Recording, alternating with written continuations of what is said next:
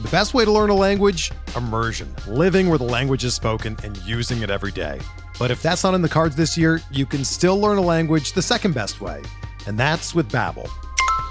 Be a better you in 2024 with Babbel, the science-backed language learning app that actually works. Don't pay hundreds of dollars for private tutors or waste hours on apps that don't really help you speak the language.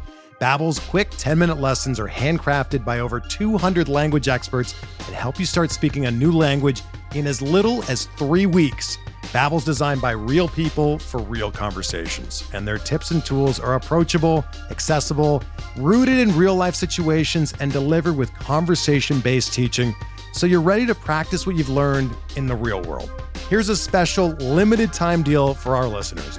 Right now, get up to 60% off your Babbel subscription at babbel.com slash bluewire. That's 60% off at babbel.com slash bluewire, spelled B-A-B-B-E-L dot com slash bluewire. Rules and restrictions apply.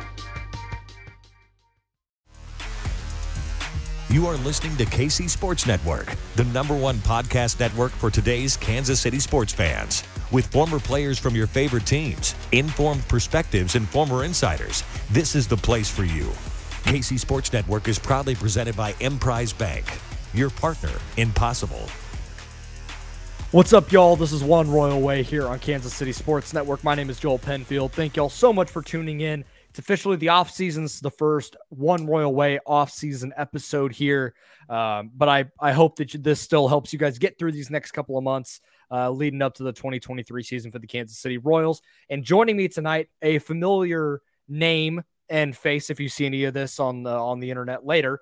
Uh, Jordan Foote, co-editor, editor of editor in chief of Inside the Royals, new producer here at Kansas City Sports Network, and moving forward, drum roll please, my uh, full time co host for this show now. Uh, Jordan and I have been wanting to do a, a, podcast together in some capacity for like a year now, but you know, paths have, have not crossed that way uh, through to just various, t- just the timing didn't work. But we figured now, good a time as any, and I can't wait to do this with you every week now, man. Yeah, no, I'm excited, man. It's like you said, a long time coming, um, and really, it's going to be great, dude, because we both obviously um, have you have more of the knowledge. I'd say I almost said we both have the knowledge. Joel has all the brains. Um, I it's going to be a great time, dude. Talking Royals, talking baseball. Um, that that's what this is all about. I'm excited to be here with KCSN. Obviously, I, I, jumped on 21 questions last week with Tucker. That was fun to be back on a pod with him. Oh yeah. Um, always, we just have a good vibe, man. Good chemistry on a podcast. It just made sense to jump on and, and be your co-host. So I'm excited and uh, grateful for that opportunity, man. Uh, we joke all the time about good vibes only. This is going to be yes. a good vibes only podcast, no matter how bad the, the Royals are. Hopefully, it's a little bit better than what we saw uh, this past season with a, a 65 and 97 club. But we got a lot to talk about today. Uh, despite all of that, I know it's the off season and we haven't hit free agency, but there's there's some things that have happened uh, since the last One Royal Way episode uh, that we need to hit on. So, but before we do that, Nothing is changing with this. The show is always brought to you by Kansas City Strength and Conditioning. Let's hear a quick word from them. From the beginning, we knew right away that we wanted to do strength conditioning and a throwing program for the baseball and softball community. It wasn't something we were trying to back into or all of a sudden learn. We knew we were really good at these coaching these skills from the get-go and the fact that we're in the same business and the employees are all on the same page you know we can write a program based off of what a kid needs, not just getting him stronger or faster from a general sense. It's what does this kid need? On the pitching end, we can say, hey, this kid needs such and such. He needs to do this or that better. A lot of times it turns out it's not something that needs to be fixed in the baseball cage or on the throwing mound. It actually needs to be fixed in the weight room.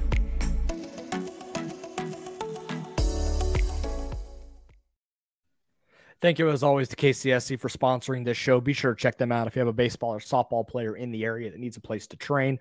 So, the news broke last Wednesday during the One Royal Way RFR mega cast that we did with various Royals content creators talking about the end of the season. Uh, the Mike Matheny was let go a couple hours after the season ended, and Cal Eldred as well. Uh, this was not a shocking move. It felt like it was going to come whether it was a couple hours before the you know after the game or you know, as we sit a week after the the decision was made. ultimately, I think this is the right move, and it's not. And you hate see like sell. and You never want to celebrate someone losing their job. Like that's just not mm-hmm. how we need to treat this. But this was certainly the correct move moving forward for the Kansas City Royals. Cal Eldred had not been good at all. It really in his tenure as a, a pitching coach for the Royals since 2018, one of the the worst staffs in baseball since then. I mean, at that point, that that's a pattern, and that's not just some bad luck. And then with Mike Matheny, it just felt like never things never really clicked. Felt like that we saw a lot of the same issues that we saw in St. Louis. I've been kind of hammering that for most of the season. And I know a lot of Royals fans have been really since 2020. I thought there was some hope in 2020. 60 game season, you felt like maybe some things were starting to move in the right direction, and it never materialized either last year or this year. So this was the right time to make this move when you consider what needs to happen in the next couple of years. And I just don't think Mike Matheny was the guy in Cal Eldred series. It could very obviously was not the guy to lead the pitching staff into the future of this organization. Yeah, I'm with you. And you know, Mike Matheny always came off as a good dude who he I think is better now than he was in St. Louis. Um, with that said, he still isn't the guy for this team. He might be the guy for a team out there, perhaps. Um, he's not the guy for this Royals team with a bunch of youth and a bunch of advancement, and they need someone who clearly John Sherman wants a very analytically inclined manager, um, or yes. at least staff in place, someone that vibes with that staff, um, or can you know do it themselves. Matheny's better, and I think he did show some progress compared to how he was, but it's not one of those you can't teach an old dog new tricks type things quite. But it kind of was at the same time. Oh, yeah. You combine that with a guy like Whit Merrifield in the clubhouse who uh, leadership a little bit questionable, especially towards the tail end there when people were bringing up stuff. Um, even without him, though, yeah, the vibe and the reports on the vibe and the rumblings on the vibe in the clubhouse weren't anything crazy. Um, during the year, early in the year, before the trade deadline, even Vern was out there saying, you know, like it's a very tense and, and really people are walking around on eggshells. That kind of sums up, I think, that era in Royals baseball where they're stuck between a rock and a hard place. They don't want to fully, fully, fully let the team bottom out all the way, even though it was still really bad. Trying to hang on to some guys that didn't need to be hung on to. Um, obviously, they were bad and they saw through being bad, and they might be bad again next year. But walking around on eggshells, being tense, not knowing what's going to happen next, waiting for the other shoe to drop.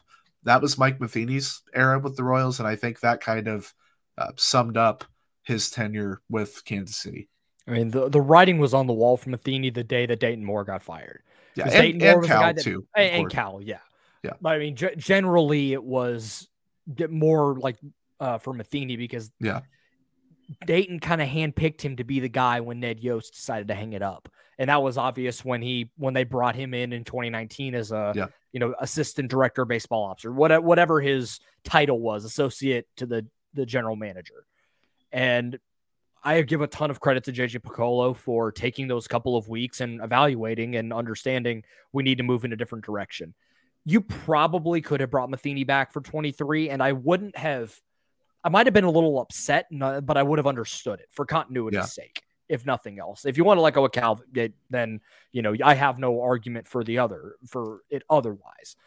But I could see a, an argument for bringing Matheny back and putting some other coaches around him. Maybe it clicks and works. But mm-hmm. what you don't want to do is hang on too long to the manager when it's clearly not working. And I felt like that scenario, if that scenario played out and the Royals bottom out again because Matheny is not the right guy, you are in a serious world of hurt. Now you're two or three years behind where you thought you would be the clock's ticking on all these young guys. You got to get it figured out now. And I think this is the ideal time. Get the right voice in there. You feel like you have a good locker room culture right now with the guys in place, the leaders that you have in place now that are young and a part of this team. This is a really good spot to be. For some candidates, I brought some up on social media. I know others have written articles um, in, into the fountains, uh, inside the crown, Royals Review, mm. Royals Farm. Everybody's done them. So I don't want to I don't want to spend too much time on it, but my wish list it starts with Raul Ibanez. I think he it would be a fantastic guy for this team. They talked about the impact. Uh, that 2014 team talked about the impact he had at the end of that season, as that was kind of nut cutting time right toward the end of the year to get that playoff spot. So I, he feels like a nice meld of like a you know the the players manager that can be a build a good culture but he's still around the game. He works for major league baseball so you know he's analytically inclined enough because he just spends time around the game. Carlos beltran i know the astro stuff doesn't bother me. I think he deserves a chance. If you want to go with an older manager uh, i think ron washington would be great. Yeah. Bobby into a gold glover uh, with what he's able to do with that Braves infield. I know people don't want the older manager, but Buck Showalter in his first year with a floundering Mets organization, they won 101 games. I right mm-hmm. you because of the and I think a lot of that you can attribute to the impact he had and what Dusty Baker's doing at Houston. Like this is the most consistent success that Dusty's had as a a manager in a very long time. So obviously some of that was just the pedigree that Houston had yeah. uh, of the scandal, but he's the right type of guy for what they wanted, and it's clearly worked. So there's precedent there for that. Then there are younger names like Kai Correa, the bench coach for the Giants, Skip Schumaker, first base coach for the Padres.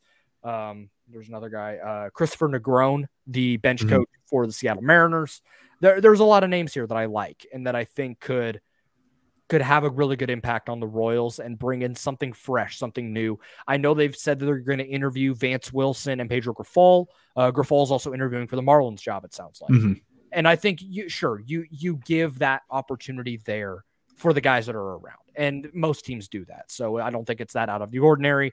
But it sounds like the Royals are really going to do their due diligence, which to me sounds like they are going to make an outside hire which is what they need to do. They need to bring in fresh ideas. They need to bring in some new minds and see where it goes. Yep. Um, and you mentioned all the lists. I published my list on InsideTheRoyals.com. Um, Ibanez, I believe, was an honorable mention. I, I, agree with everything you said about him. He'd be a good hire. Um, Pedro Grifol, internal candidate, has rapport with the players, could be analytically inclined, perhaps. Like you have to at least give that process to him. Mm-hmm. Um, Alec Zumwalt, not going to happen. The Royals really, they when JJ went up and talked about this guy's going to be here, this guy's going to be there. Um, he didn't bring up interviewing Zumwalt or giving him that shot. He wants to keep him where he's at. Totally get it. Think he'd do a decent job. Um, it was an interesting proposition. Um, Ron Washington, yes, he's old, but he has that youthful energy. And I think yes. we've talked about this too. He'd be a good fit for a young team, in addition to obviously the uh, pedigree of him and the infield defense. So I think that's a good one. Um, Carlos Beltran, his time, his time's coming soon, dude. Mm-hmm. Like Astros thing be damned. I, I, think he got a little bit of a raw deal with the Mets when that he whole did. thing happened. Um, I think he's going to be the iconic, big name, charismatic guy. It's going to rub some people the wrong way, whoever hires him. Um, but that's okay. And then the uh, I'm drawing a blank here. The bench coach for the Rays. Oh, uh, Matt Quatraro. Matt Quatraro. Yeah, yeah. He long time experience. He's interviewed for like four or five jobs in the past year or so. Um, really, anything you read on him seems overwhelmingly positive about him as a person and communicator. Obviously, the analytically inclined mindset is there. Um, he's not old. He seems to be adored by everybody. He's going to get a job somewhere at some point. I don't know if it's going to be Kansas City. Um, obviously, he's going to be lining up those interviews. So I think the Royals would be smart to at least give him a shot and see what happens. Um, I'm totally with you. Nothing against Pedro Grifol or Vance Wilson. I think externally is the way to go. I think if you're going to do this, you do it right. You get somebody from the outside, you handpick somebody, um, and you go through that process. And JJ mentioned um, they want to be efficient with it, but they're also not going to rush it. And I respect that. I think he is a straight shooter for the most part so far, and we'll talk about that here in a bit. Um, but I like what at least the uh, preliminary possibilities of what they can do here. Well, and another name that was brought up, and this is the only name I've seen legitimately linked to this job. Uh, I think it was reported by Jon Paul Morosi on Thursday mm-hmm. or Friday last week uh, with Clayton McCullough, who is the first base coach for the Dodgers. I was sold at Dodgers. Mm-hmm. To be honest yeah. with you, that's like, enough said. Yeah, and, enough said. Like you got Drew Saylor from the Dodgers organization. You saw what he's done with the hitting. So there's obviously something there. The fact that that name very quickly and early was brought up is mm-hmm. one to, to keep an eye on. Uh, if he does actually get the job, he spent some time as I think he was their high their high A manager for a little bit, so he has some time managerial experience even at lower levels. So there's some of that there, and plus it's the Dodgers. Like, well, and people they say, oh, he doesn't have like that big league managerial experience. While he's coming from a first base coach position, I'm like, guys, A, I think the manager position in baseball, like good managers are good at managing the players, obviously. I know that mm-hmm. sounds dumb, but they are. Um, and they don't mess stuff up. Bad managers can really mess stuff up for you. A good manager, the difference between a solid one and a good one, I, I don't think is that huge. Like, I think it's a little bit overstated. They just need someone who isn't going to bleep stuff up and someone who vibes with the players and thinks forward and thinks ahead yes. and thinks smartly. So if that's McCullough, that's the guy. And really the organizational values. Um, Matt's getting the same benefit from Tampa Bay. If you're getting guys from good organizations that clearly, if they stuck out and didn't vibe with the organization, they would have been out. So they clearly value the same things they do. Um, if you're getting someone from a good org, that matters, I think. It, it really does. I'll be curious how this goes. I I don't imagine a a decision will be made be made on a manager until about a month from now or so, yeah, especially for teams that are still in the playoffs. Yep. It's it's going to take a little bit of time. That's normally when managers really start to start getting interviews is after the World Series. Uh, teams that are obviously eliminated, they're they're doing them now, but uh, it's going to take a little bit of time. So we're going to be speculating on this for for the next couple of weeks. Going back to to JJ, now that his time, uh, he's had a little bit of time as general manager and president of baseball ops. One thing I've appreciated about him, and I know some people may not like what he has to say at times, but he's a straight shooter. and He's been yeah. honest, uh, can't very candidly honest about where he thinks this team is. And he did an interview on uh, 610 Sports Radio, I think earlier today, uh, this is a tweet from Royals Review that was quoted from the interview where he said, We're young, we're coming off a tough season, and may not be the right time to invest heavily in this team. That's JJ talking about the potential of bringing guys in in free agency. My thought is, I don't like that because I think this team is a little bit closer than he maybe wants to think, but he has a better pulse of it because he runs the damn thing. So I, I can't I can't argue with it because that's his perspective but I what I appreciate about that is just the honesty. I think the honesty is important here. I think too often, and as much as I I love Dayton Moore, and I think he did a great job holistically, brought a championship to Kansas City, and that deserves some sort of credit because that just doesn't happen to small market teams mm-hmm. in this era of baseball. But too often, Dayton Moore was unrealistic and kind of blew smoke up our ass when it came to where this team actually was. And I understand being in the eternal optimist I totally understand that mindset. I think it's a very, uh, very valiant thing to be that type of person. But in this business, which is results oriented, you have to be realistic. And too often it felt like he wasn't. And we were led to believe that this team could compete sooner. And then we saw the product on the field, and it was poor for the last three to four years, really since 2017. I don't even think 2017 was that good. That was a failed season. Mm-hmm. This is refreshing as much as I may not like it.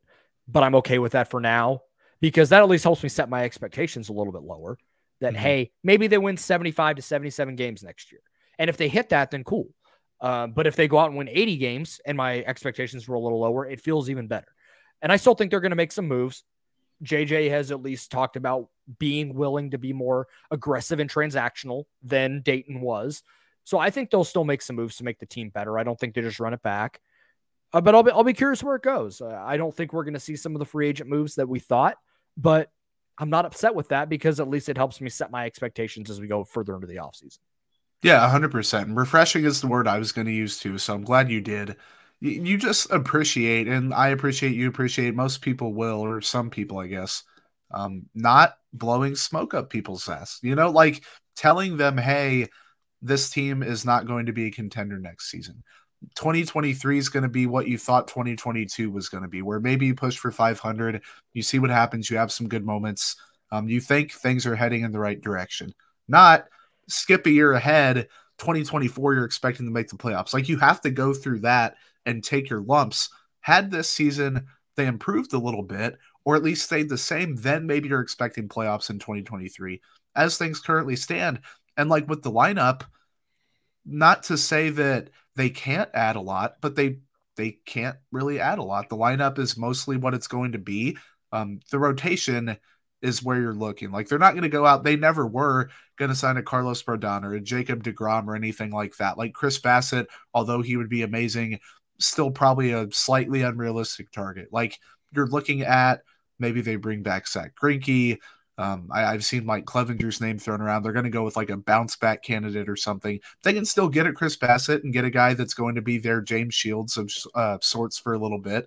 They can still make moves, but um, expecting them to go out and shell out a hundred million bucks to free agents was always very unrealistic. I know John Sherman has money. I know if you really want to go all in, you can spend and like the chicken or the egg of win first, then spend money mm-hmm. or spend money to win. I kind of lean towards the latter, but I'm also not running a small market baseball team. Um, but at the very core of it, I do appreciate that JJ is saying, "Hey, you know, set your expect." I do this all the time in life, and maybe that's just me being a uh, I don't know what word I would use. Realist. I don't want to call it, yeah, realist. I don't even want to call it pessimist, but I set my expectations low for just about everything. And then when I'm pleasantly surprised, you feel better about that. Mm-hmm. Then, man, I set the bar so high for this um, for someone else to do. Then they fell short, and then you're pissed off. It's not even, we're not even working for the Royals or running that. If we set our expectations low, they surprise us the fans out there, the diehard fans out there, the people who are going to every game and have season tickets, I mean, it's going to have a ripple effect. Um, when the mm-hmm. guy at the top, or I guess second to the top, is saying that, I think it sets a very clear tone. And personally, I like that better than the, um, I don't want to say lying because Dayton he didn't intend to do that, but the false the eternal optimism. the eternal yes. the eternal optimism. Yeah, yeah. And when it comes to how the Royals spend, like if they don't this offseason, like I'll get it, especially yeah. if that's how Dayton's viewing this season. Um, I may not like it because as our uh, Lord and Savior Sam Presti, the Thunder, the Thunder's uh, GM says, "Scared money, scared money don't make none." Yeah, like there, there's that aspect of it. Um, so that that's how I look at it. Like, if you want to really go and spend and be aggressive, like you'll get rewarded for that. And the the way that I'm going to kind of view next season, at least the way I'm looking at it right now, as we sit on October 12th, we're still four months from uh, from pitchers and catchers reporting, but can they yeah. be Baltimore next year? Mm-hmm. Like, I'm not expecting them to be awesome, but can you be sneaky good?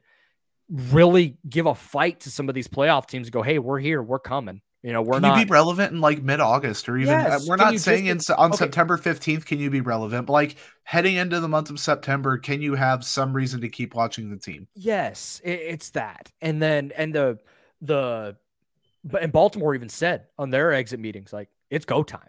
Uh, they're yeah, going to go and as a small market team, they're going to go and spend money. Their young guys are here. They're mm-hmm. established. Mm-hmm. They have a they, and they had no really good pitching to speak no. of. They had like a bad. couple, their bullpen was pretty solid. But outside of that, like it wasn't anything special. Look at what the Royals are dealing with right now. Like you get the right set of people in there and it can change everything. And that it, it all kind of circles back to the manager conversation of getting the right people and the right coaching staff in can take a team that's not that great and at least make them interesting. So there's there's mm-hmm. a lot to look at here with this. So I'm excited. This is one of the most exciting off seasons off seasons that the Royals have had since 2014, going into 2015, where we knew that this team was going to be really damn good. So I'm I'm excited for what's going to come there. Uh, on the other side of this, we're going to take you know some overarching looks at at what there are you know a little season in review, if you will, um, away from the mega cast. Just some some of my thoughts. I couldn't stay on for the last part of that, so you're to get my thoughts here. We'll be back right after this.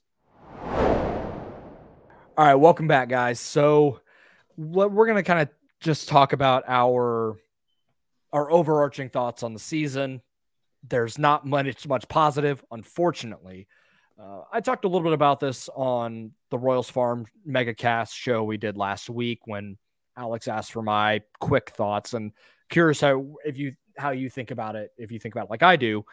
But I said, you know, this season was obviously a disappointment. It was terrible baseball for most of the season. It, it just was. I mean, all the way through the year. The Royals only had one streak where they won four straight, and that was mm-hmm. in the mm-hmm. last week of the season. That's not good at at all. I you can't make any you can't try and pry too many positives, but ultimately the season became in the last 6 weeks what we wanted it to be.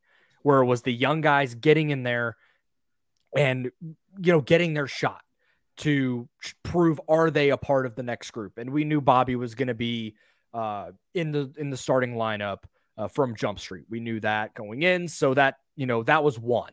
And then it took about a month. We got MJ in there, and he became a formidable leadoff hitter. Um, still finding his place defensively, but a really, you know, he proved his worth in the big leagues. Hit 17 mm-hmm. home runs, something like that. If you have him at a leadoff spot and a more unconventional guy, but it worked. And then you get Vinny in there, who became your best hitter, and then Nate Eaton out of nowhere becomes a guy. Michael Massey becomes a guy. Uh, Edward Olivares, Kyle Isbel platoon seems like it could be really sneaky good going into next year.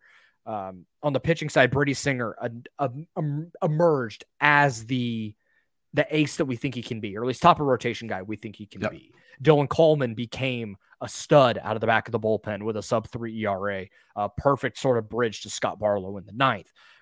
There's a lot to like here. There is. And it's hard to see all some of that through a 97 loss season, but I feel good about where the team is at, knowing like these are the guys that are part of the future, and there's not a lot of guesswork anymore.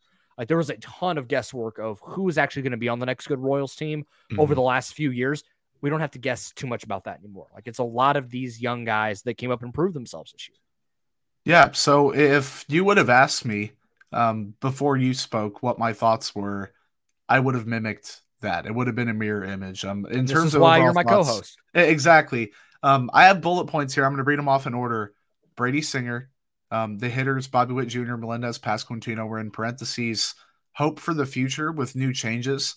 Um, really, just the deadline moves that they did make instead of the ones they didn't. Um, firing Dayton Moore. The fact that they realized that things weren't working and needed to change. That was not a foregone conclusion. Yeah. I'm just going to let people know. Like Dayton Moore could have stuck around. Mike Matheny could have stuck around. Cal Eldred could have stuck around.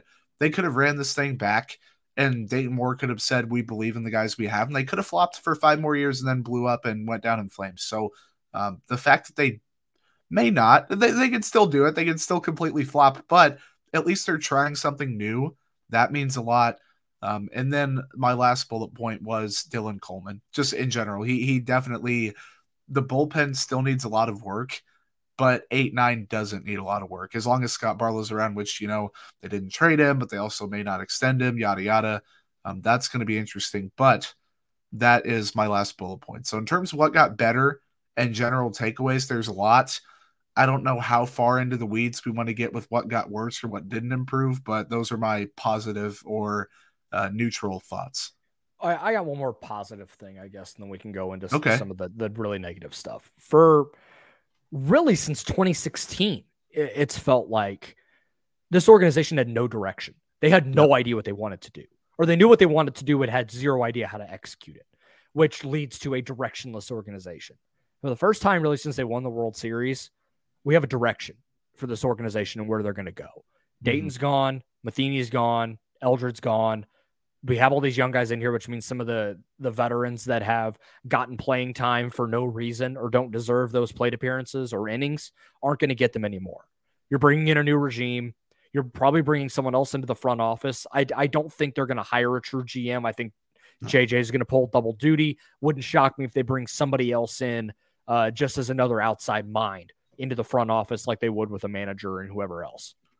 We have a direction of where this organization is going to go now mm-hmm. which is a really comforting thing to have. Now, what direction that's truly going to go, I don't know, but I don't think we're treading water anymore with the same old stuff. And no. it felt like we've we've seen that for too long. And I'm excited at the fact that we're not it's not the same retreads and it's not the same BS that we're getting fed every offseason and the same BS in season it's different, which is good. And change is a good thing. And I'm glad the Royals made change at multiple levels. On the opposite end of this, I mean, the pitching was a friggin' disaster. Yeah. Outside of Brady Singer, and really, Zach, I, okay, I'll, I'll, say this too. Zach Greinke finished the season with a sub four ERA.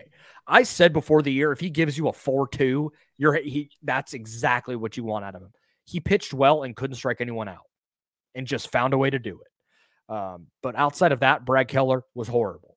Uh, Daniel Lynch had like two good starts and then he'd be horrible for a month and then he'd have two good starts and then he'd be horrible again. And Chris Bubic was just bad pretty much all year outside of like a three week stretch where he was okay, like passable. No one got better outside of Brady Singer of all these young pitchers. John Heasley was fine, but I don't know if he got better necessarily. I think he was just kind of the same dude. Carlos Hernandez regressed hard, which was not shocking considering he's not that good. He's not that good. There's just not a lot of positives you can really take outside of Brady Singer.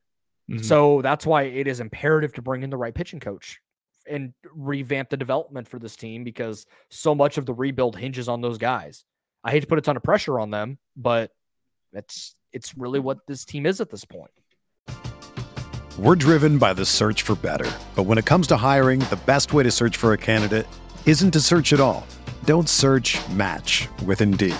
Indeed is your matching and hiring platform with over 350 million global monthly visitors, according to Indeed data, and a matching engine that helps you find quality candidates fast.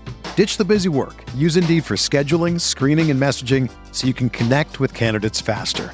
Leveraging over 140 million qualifications and preferences every day, Indeed's matching engine is constantly learning from your preferences, so the more you use Indeed, the better it gets.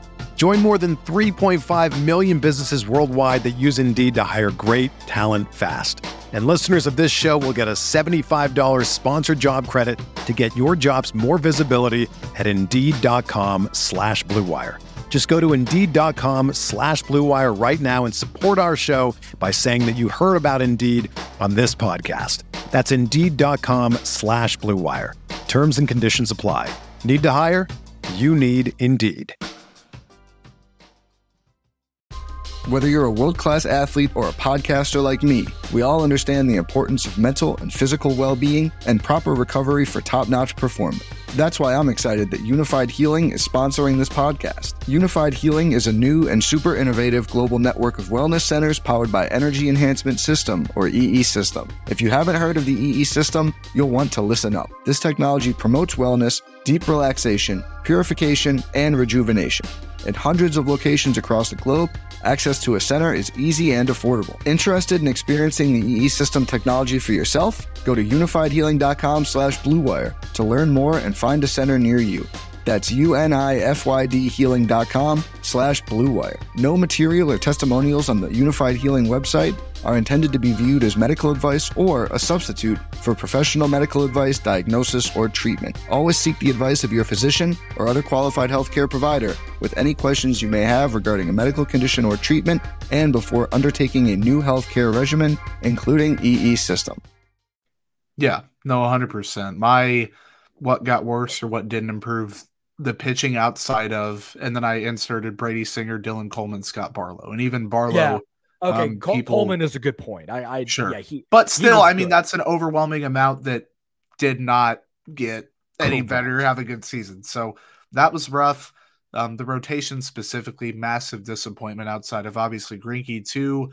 Um, the team's record clearly got worse, and then this is kind of we're going to talk about our season awards, or I guess there are going to be negative awards too. And I don't want to pile on this guy. Um, the Nick Pratto situation didn't leave a pleasant taste in anyone's mouth. I do think that a somewhat small sample size and B, the jerking him in and out of the lineup all the time yeah. was not great. And then sending him down to uh, AAA to end the year, that whole management and another Mike Matheny type thing, um, whether it was his call or not, which I, I think he had some aspect in the spreadsheet was not in Nick Pratto's favor. Um, it that wasn't great. So that wasn't like a oh my gosh, we need to have everybody slam the panic button a la Jackson Kowar on Nick mm-hmm. Pratto. Um, yeah. but definitely didn't work out the way many expected this season. He was always going to strike out a ton, but um, people thought everything else would make up for it, and it, it didn't quite do that. Um, so overall, it sucks spending any amount of time on the bad, but to not do so would be kind of negligent, I think, considering how bad uh, this season was. Yeah. I mean, I, I don't want to. I mean, we I spent an entire friggin' season talking about how awful everything was. So I, I have uh, an unrelated question for you. Yeah, what's up? And this is this is big picture philosophical semantics. I, I'm just interested. When does it transition from calling it this season to last season? because during the off season, what I feel like once they start making significant moves and once the playoffs are over, it is officially last season. Yes. You don't have to wait all the way until spring training or anything to call it last season. Right. Once the season ends for me is when I call it this past season. Okay. And then that's next probably season. the and then it's next season thing. until though until opening or until about spring training and then it's this season Yeah. and the cycle goes that way. That's how I I was just curious. I, I don't Yeah. know what even made me think of that. I think because I called it this season, you called it this past season when both are correct. I think. Yes, but I don't think Um, either are wrong. That's just how yeah. I differentiate it for for me. Yeah. Guys, we're Um, gonna have tangents like that. I think oh, I'm yeah. a big tangent guy. Um, so there was your, you know, one and a half minute teaser for that. and I have ADHD, so it's gonna happen. Like I'm not, Oh, I'm gonna let it happen even when I don't want it to happen. Um, let's do some awards. I don't have to spend too much time on this first one. Let's just get the best pitcher out of the way. Brady Singer, thank you very much, sir. Uh, congratulations. You, I mean, he became the guy that we wanted him to be. And when that light turned on, I mean, when he was on, there are there aren't maybe 15, there's maybe like 15 better pitchers in baseball. Like when the stuff is working the way that it should. And he was able to cut down on walks, he was striking more guys out not allowing da- not allowing a ton of damage and was able to work out of innings that he wasn't able to in the past which tells me the mental side is really coming through for him too which is a huge part of being a pitcher. Those blow up innings he would have last year is when he would get dinked and dunked around Mhm. and then just get whacked. We didn't see that this year. He'd give up a couple of those dink and dunk hits and they'd strike outside and get out of the inning. That's a huge part of the development for a pitcher. Now it's working that change up in a little bit more and letting things go that way. Honorable mention for me is dylan coleman uh, and that's not a, not a slight at Barlow. Barlow, I think, has established himself as a top 10 reliever in the sport. I don't need to spend too Mhm. much time on that, but from about, I'd say after the All Star break, the walks really started to go away for Dylan Coleman because you could look at his outing and it would be one inning, one hit, two walks, a run, two strikeouts. Really, it'd be time. chaotic. He, he was a very chaotic pitcher for a while. And then about August, it was one inning, a hit, three strikeouts, one Mhm. walk, maybe. Um, and once that started to happen, you can see the lights out stuff he has and the closer type stuff that he has. Yeah. He's going to be a force in the back of this bullpen for a very long time. Uh, I can't wait for that. Um, I don't know how much longer Barlow has. I don't know if they maybe try and shop him this offseason, but Dylan Coleman's a dude. Like he he is a certified dude in the back of the bullpen. So that is a a welcome sight for the Royals moving forward. Yeah. Um, hashtag trade your relievers. I'm a, a big proponent of that, especially ones that are going to be 30 soon um, or don't have a ton of team control left. And Dylan Coleman does have some team control left. So yes. um, it, has got to be Brady Singer, right? 10 and 5, 323 ERA. The FIP wasn't anything crazy. Um, 150 strikeouts, and I think it was like 153 innings or something Yeah. like that. Which for Um, a it- sinker ball type guy, that makes sense. Like I No, yeah, I was going to say that that's pretty Yeah. impressive for him. Like I, anybody should take that. Um, it's not like he posted a 100 or anything. He is. It wasn't Zack Greinke numbers. I'll, I'll leave it at that. right. Um, how many how many strikeouts does Zack Greinke finish with? I I, never even. I looked. don't know the number, and I have fan graphs I can pull up. I'm gonna say, what do you think his K per nine was? I'm gonna say it was like 4.3. I'll go three point five. All right, Zack Greinke's strikeouts per nine in this season, Four point eight. Okay. Still I- not. So Not how many very good. strikeouts did he finish with in what like 120 ish innings? Um, he threw. Because he missed some a um, ch- good chunk of time with a couple IL stints. Yeah, so he had 137 innings, Okay. and he struck out. If I could learn how to read 90-ish, Fangraphs, maybe? 73. 73 strikeouts. 73 and Brady Singer had that in probably half of his uh Unreal. Hey, Yeah. that that's a tip of the cap to Greinke, man. Like to be able to get dudes out yeah without any sort of strikeout stuff. I mean, dude's a Hall of he Famer. pitch and- for a billion more years if he's healthy. yes, he could. He could still get dudes out throwing 75. Like I am Mhm. fully convinced of that. Yeah. All right, let's go to hitter of the year. Man, It- D- is it hot takey to say Vinny Pasquantino?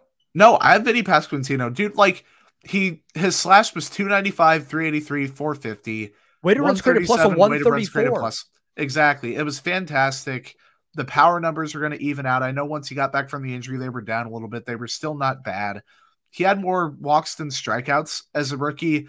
Like, what else can you ask for with him? And like, we're on the same wavelength of if there's one extension candidate that isn't Bobby Witt Jr., it's Vinny Pasquantino. And I think that makes sense from the Royals side and from his side. Um, he has the floor of a really impressive hitter and a really valuable hitter. The defense is, I think, better than some people believe it is. It's not Yes. bad. I think it's pretty darn solid.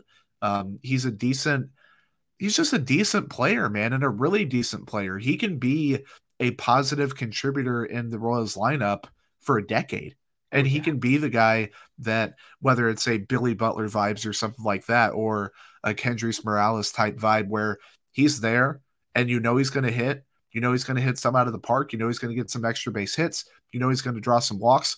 The plate discipline and the maturity with him, it sets him apart. He Oh, is yeah. brilliant. I mean, he, I know that you can go better overall player if you want to, or better overall rookie, or whatever you want to do, and we'll have that conversation. The best hitter was Vinny Pasquantino on that team. I'm calling my shot now, and I'm going to talk about this going forward too. Vinny Pasquantino is going to be an All Star in 2023, and I'm not Oh, wow. saying this as a sunshine Okay. bumper or anything like. Like the shift is going away. Think and think about all those hard hit ground balls he hit to the right side that, without a shift, would be a hit. Yeah. He's going to be a 300 hitter next year, like 290 to 300. The power is going to continue to come as he continues to to grow, get stronger, and go from there. He's still not going to strike out a bunch, so you know you're going to get good at bats. You know, uh, the maturity and the approach tells me he's going to be a stud. And I know first base and DH is super saturated, and he has to deal with like Shohei and Jordan and all that. Well, and the team could be a little bit better too. So like people are going be to a be watching and voting. Correct. yeah. So, and people know how good Vinny is. Like there are so Yeah. many national media people that know how good Vinny crazy. Pasquantino is. In Like, Kansas has- City. Yes, and people like he has the type of personality that he can be like a cult, like a cult Yes. hero type in baseball, kind of like Ty France and some other dudes are like throughout baseball. That it's like, oh, that guy's kind of cool. Like I like that guy. Uh, kind of like Steven Kwan kind of became this year. I was gonna uh, for say Stephen Cleveland. Kwan. Same Yep. same kind of vibes. So where I think this is now. Before we we move on, I don't want to make light of Bobby Witt Jr. season because 20 home runs, 30 stolen bases, 30 doubles, played solid defense down the stretch. Like he had a two or three week stretch where the defense was awful and you could tell he had the yips a little bit. Other than that, he was pretty damn good. Mhm. And I know people want to talk about that Jeremy Pena was better and some of this. Fan, when you're looking at Fangraphs War, like I think Jeremy Pena was a full win better, Mhm. but a lot of that there a lot of the Fangraphs War formula is defense, and they're going to up your WAR if you're a really really good defender. Jeremy Pena is awesome, but I but their hitting stats were roughly the same. Like they both are right around 100 weighted runs created plus, way more stolen bases for Bobby, about the same amount of power. Their slash lines were roughly the same. And if we thought Bobby walked, didn't walk a lot, Jeremy Pena walks less and strikes out Mhm. more. The fact that Bobby was able to keep his strikeout rate around 20, 21% most of the year is huge for him. If he can start stop swinging so much, I think he has a chance to be like a five win player next year and really solidify himself as one of the best young players in baseball. He just happened to be in a class where Julio went God mode for Mhm. and pretty much carried the Mariners on his back for most of the season offensively. Adley Rutschman turned himself into one of the best young uh, catchers and one of the best catchers, period, in all of baseball. Jeremy Pena was really good. Oneil Cruz is a highlight reel machine, even if I think he's super overrated. Like there was just a lot of guys that came up and had really good seasons too. And Bobby got lost in the shuffle because the Royals were bad. But I don't want people to think that Bobby was down or that his season wasn't good. He was underwhelming. He was overhyped, blah, blah, blah, blah, blah. He's a damn good baseball player that was in the unfortunate circumstance of being on a terrible team. It is what it is. Bobby is still really, really, really good. Do not, uh, don't lose sight of how good he is because we know Yeah. how finite, we know how finite his time is in Kansas City. So enjoy it. Yeah. Uh, I have him as best rookie. Like Vinny Pasquantino, best hitter. Bobby Witt Jr., best rookie. Correct. It, I'm going to dumb this down. It was very, very, very difficult to do what he did this year Oh, yeah. with the shortcomings on defense, with the swing decisions, with the walk rate not being good. To hit that many home runs and steal that many bases and have the raw power that he did at shortstop um, or third base, you know, whatever you want to label him as right now. Um, he he had a really good rookie year. Did he not become God like Julio? Sure. Like if you want to say that was the bar and he didn't reach it, whatever, that shouldn't have been your bar. He should have had, you should have known he was going to have some growing pains. The team wasn't going to be great. He was going to have Uh, he wasn't going to walk a lot. Like a lot of this was predictable. The defense I did predict, uh, but he still had a really good year. I think the defense will improve. He's too athletic and too good to not improve. I'd be majorly shocked if the numbers still hated him in a few years. Um, Ron Washington. Sorry. Yes. Um. Anyway, he had a really good year. I, I think he was impressive. I think he has a baseline as a good player This is his and a floor. ceiling of a superstar. this, this is his floor. yeah, and Like, it's still It- pretty the damn good. At the worst, he's a all-star level player. At the worst, he's what people wanted Adalberto Mondesi to be. I, I'm I'm just gonna say it. Bingo. Yeah. That that is that's 100% right. Um, let's go to most surprising player. Are we skipping best story? Yeah, because I don't feel like talking about the really cool story that this season was not. Okay. Um. Well, I'm gonna lump in best story. I have Drew Waters with him elevating the walk rate and being so he could be most surprising too. Like he he's an honorable mention. Um, I'm gonna go Nate Eaton or Michael Massey, and I think because Massey kind of slowed down a little bit at the end of the year, I might have to go with Nate Eaton. This says more about me. I just didn't believe in him. I was like, he's not going to produce enough to stick around. It was obviously 44 games, but a 101 rate, weighted runs created plus the Almost awesome one war. defensive data. exactly. Um, the awesome defensive data, the 11 stolen bases. Whether he's a starter or not long term, I don't want to get into that really. He has a role.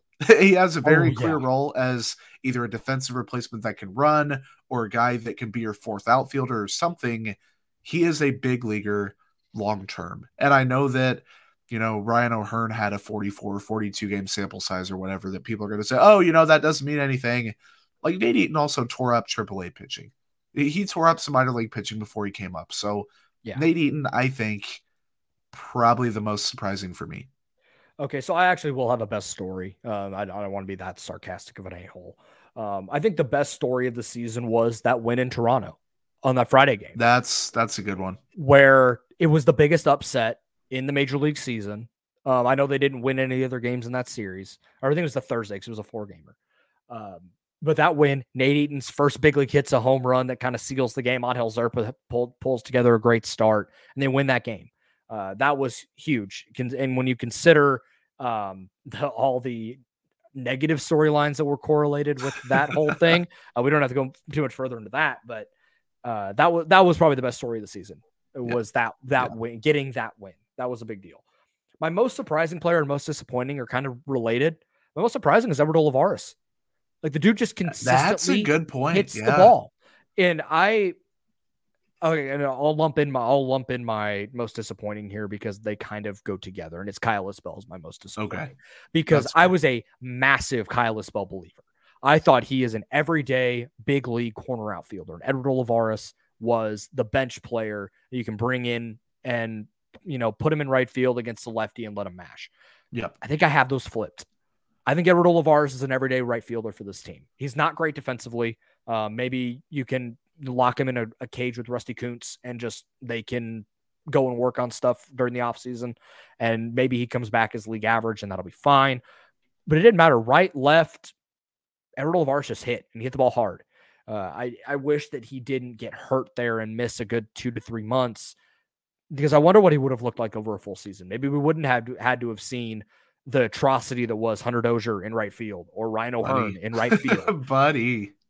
so th- I mean that yeah. was there. Um, I still think Isbell's a big leaguer. He's a really good defender. He's st- showed some spurts of what he can be at the big leagues, but I just don't think he's cons- he can hit consistently enough. He strikes out too much for the type of player that he is. I and he made some mistakes pressing, trying to prove that he could be that guy. And Edward Olvar just went out there and hit and didn't really care. So I think the mentality shift there for me is the the difference. I didn't know that he didn't have much of a split. He hit 287 against righties, 283 against lefties. For Yeah, some reason, I thought I thought it was a lot more substantial than that. Everyone was like, "Oh, you have to platoon Edward Olivares." Obviously, one sample was bigger than the other. That's impressive. That's a guy that Yeah, you don't have to platoon. Now, I'm going to do a live lookup of man. How many games did he even play in 21? Do you think? In, in 22 this year, 21 last year. Oh, last year he only played like a handful because he went up and down so much. Yeah. So he played 50. Um, Yeah. It was 263 against righties, 203 against lefties. So He got better. still up in the air, but he got better and he's still, how old is he? 26, I want to say. 25, 26. Yeah, he's something like that. 26. He'll be 27 in March. So he's not ancient at all. Um, my most disappointing, and this kind of isn't fair. My honorable mention was Kyle Isbell for all the reasons you mentioned. Um, Hunter Dozier, and not because I expected him to be better, but because many people expected him to be better. I thought he'd be better. and technically, like he was like eight percent or five percent better. Like he was a tad bit better, but a 90 weighted runs created plus and a sub 300 OBP. That's with not atrocious de- with atrocious with defense. atrocious defense, the versatility just because he can play multiple Doesn't positions doesn't mean he should be. Um, he's still on the books, but the contract, he's over 30. The injury concerns are still there. Um, I, it's not to say Hunter Dozier was the guy that the Royals season was riding on, but he was one of those guys. And I think, um, if not Isbell, he'd probably be my most disappointing. You mentioned Carlos Hernandez. We both kind of thought before the year he wasn't that guy. Like, not to, you know, crap on him or whatever. Um, Nick Pratto, again, I'm not going to pile on him. It's too early. I think it's early. either Kyle Isbell or Hunter Dozier. Yeah, I mean, the Hunter Dozier thing, like I think Alex from Royals Farm had a great tweet. Uh, it was like maybe I think it was around the end of July, beginning of August, where I mean Dozier had a decent start to the year. Like he Yeah, he well. did. Yeah. And then over the next three months, it was, oh, you know, maybe you can you can you can keep him at the bottom of the lineup every day and you know see what happens. To and and then- and then it went to- well, moving forward, maybe he's just a bench guy, and go Yeah. to now where it's how can you keep this guy on the roster? yeah. That's this is where I wonder the aggressiveness uh, and being more transactional and treating it like a, a results based. It's like how much are you willing to eat to get rid of this guy? Like type situation. It, It, really rough. is. It really is. And I know What's that answer for you? Do you have one? You'll have to let let me see what they do in the offseason. I mean, I have an answer, and I don't want to see him in any capacity next year, but I know he will be. so we'll see. Uh, let's see here. We got a couple more, and then we'll we'll get out of here. Um, okay, here's your okay. So this was your like surprise award. So Mhm. this is basically just like you came up with a random award. You can name it what however you like, and you're giving an award to a player. So I-? This is bad. I, I'm sorry, but keeping it on the disappointing vibes. Most likely to be non-tendered. It's Ryan O'Hearn. Um, two thirty sure it's not. Brad Keller? Considering the price tag, that does seem like a decent point. I could see the Royals thinking they can fix him or still want him in some capacity. Um, I think O'Hearn just 72 runs, runs created plus is not going to play. God, it was so bad. Again, Hunter Dozier defense seemed like he's not as bad, but still not good. Um, he's not worth keeping around even for a pinch hitting basis. So I think O'Hearn is a near lock to be non tendered. Um, Keller, I would still lean that they do, but even at whatever the estimate was, seven million or whatever, I could see the Royals somehow thinking that there's another uh, fix with a new pitching coach. They can get the most out of him, yada yada. Yeah. All right, so my award is the Bout That Action Award, and that goes to Amir Ooh. Garrett. Yes, I, I I knew it before you even said it, man. It's got to be Amir Garrett. The fact that we didn't get to see um, the Javi Baez, Amir Garrett at bat, and any of the games they played against Detroit is probably my most disappointing thing this season. The Royals were bad, the Tigers were bad. They should have just let it happen. Those two are Peter Griffin and the Chicken. They are bound to fight for the for all of eternity. So I want that to happen. Results be damned. I love Amir Garrett. That is the perfect like wild card dude to have in your bullpen. The like fire breathing dragon, Mhm. even if he's not out there blowing shed. Like he's just got that air about him that it's perfect. And when you deploy him correctly, Yes, which I think is in a low to mid leverage, high leverage, one out lefty type, Mhm. then he's good. And like I think they when once the All Star break hit and they didn't start using him as like their eighth inning setup guy, when that clearly was not working, and they made him purely situational, it worked out nicely.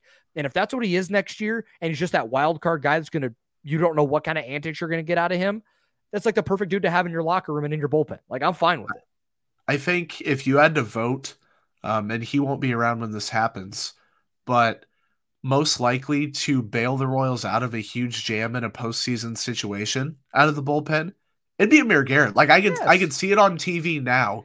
Him coming off the mound, just absolutely jacked, screaming into the camera, stuff like that. He is must watch baseball, good or bad. Correct. And I think when he's rolling, dude, he's fun to watch. He's a very entertaining player. Um, he really, really like I know he hired that pitching uh Codify. He started using yeah, Codify. he, he started and- using Codify. notice the correlation with how much better Yes. he got once he started doing that. Yes. So he really combined with that and his comments throughout the year, he genuinely seems to love Kansas City for some Mhm. reason. And as a guy that was his first time there on a bad team, um, that was that was refreshing to see. So I think um, that definitely is a good call. I, I never would have thought of about that action award. Like who would an honorable mention? Does anyone even compare to that? Not to say that the Royals are soft or anything, but like No, Amir Garrett's who- about it. I feel like I feel like Nate Eaton would be a wild card. Like I he's because here's the thing. So here's the thing. Like he's not like he's pretty unassuming. You went to Yeah. VMI. He went to Vil- Yeah. Virginia Military Institute. Like you don't mess with that guy. I think would Zach like, Greinke and then also be an honorable mention? or- and it, oh, good point. Good point. Because he went like he he did fight people many times in his career. And he had the Puig thing where he threw his uh, crap off the bus. Tried to and fight also not assuming, yeah. Yeah. Michael, yeah, like Michael Massey and Nate Eaton have like Popeye forearms. Uh-huh. Like those dudes would jack somebody up in a fight. I think would Nicky Lopez be a sleeper pick? Like he's a really nice guy, but he seems like He's, from a leadership standpoint, He'd be yeah, scrappy, but I don't know how well it would go. It, it would go very bad. Yeah, it would be. He could be about it, but it would go very poorly. Not to say Nicky Lopez can't fight. We obviously haven't seen that, and hopefully won't see that. Um, but yeah, it's and Salvador Perez is too nice. Like I wouldn't pick a fight with Salvador Perez, and he has his guys back, but I just can't really picture him in that situation. Amir Garrett definitely takes the cake, and it's not even close. Oh yeah, no, I I, need a Javier Baez, Amir Garrett at bat. this Yes. like it needs to happen. It needs to happen. The fact we were denied it, we got so close one time, and then they pulled him out right as Javi was on deck. I was Out of so all the things we Out of- brought up about Mike Matheny this year, that, that, should have been at the most mad. top. Yeah, That that, one that, should have been at the top. Oh man. All right. Well, I think that'll wrap up this episode. We will talk to y'all in a couple of weeks because Royals Farm will be next week. As this, uh, we get into the off season, we're going to alternate, and then right around the once we get into 2023, we'll go back to two shows a week. But for now, the NFL content machine needs to do its thing, and I totally understand. So, uh, Jordan, any final thoughts before we get out of here? Uh, good first pod, man. Officially as co-host, I thought it was great. Um, hopefully everybody else thought it was great. It was a blast for me. Um, hopefully it was a blast for you guys too. Absolutely. Be, be and if you were a Chiefs fan going to that Bills game, uh, make Arrowhead the fire breathing dragon that it was on Monday night. Uh, it's gonna be that game's gonna be a lot of fun. Um, Mhm. Win or loss, that game is gonna be ridiculous. Those are two heavyweight fighters at quarterback that are gonna be going back and forth, just like we saw in that divisional round game. So I'm I'm super excited for for Sunday to watch that game. Yeah, it's going to be a wild one with baseball going on too this week. Um, it's a good time for sports. The NBA coming back up. I know some people are hit or miss on that, but NHL back too. exactly. So it's a good time of the year, man. Absolutely. Thank you so much to all of our sponsors, uh, KCSC, Tickets for Less. Be sure to go check them out. Use our code KCSN22 uh, for all concert shows, Chiefs games, KU football, uh, K State football. We got basketball coming up around the corner. Uh, they don't charge per ticket fees. It's they don't charge anything ridiculous like you see on other third party sites. KCSN22 uh, for a discount there at ticketsforless.com. Be sure to go check that out uh, DraftKings. Uh, and by the way, if you're out on a Saturday at the KCSN uh, charity golf tournament, be sure to say what's up because I'm going to be out there probably on, uh, I don't know which hole I'll be on, but I'll be at a par three sitting there drinking some uh, holiday bourbon, having a great time. So, uh, hope to talk some ball with you guys when you're uh, teeing off there, uh, whatever tee box I'll be at. We will talk to y'all soon.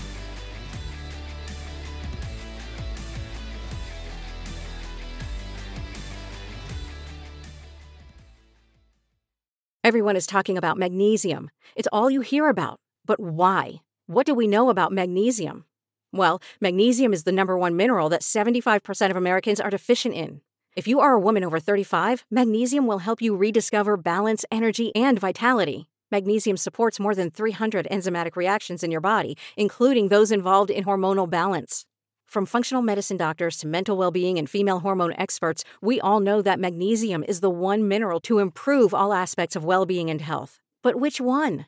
Magnesium Breakthrough from Bioptimizers, the trusted choice recommended by leading experts with seven best absorbed forms of magnesium to ensure your body receives the support it needs for overall well being. Go to bioptimizers.com slash balance today and use code BALANCE10 for 10% off. Support your journey to wellness at B-I-O-P-T-I-M-I-Z-E-R-S dot com forward slash balance. Magnesium Breakthrough from Bioptimizers, your foundation to optimal health and vitality.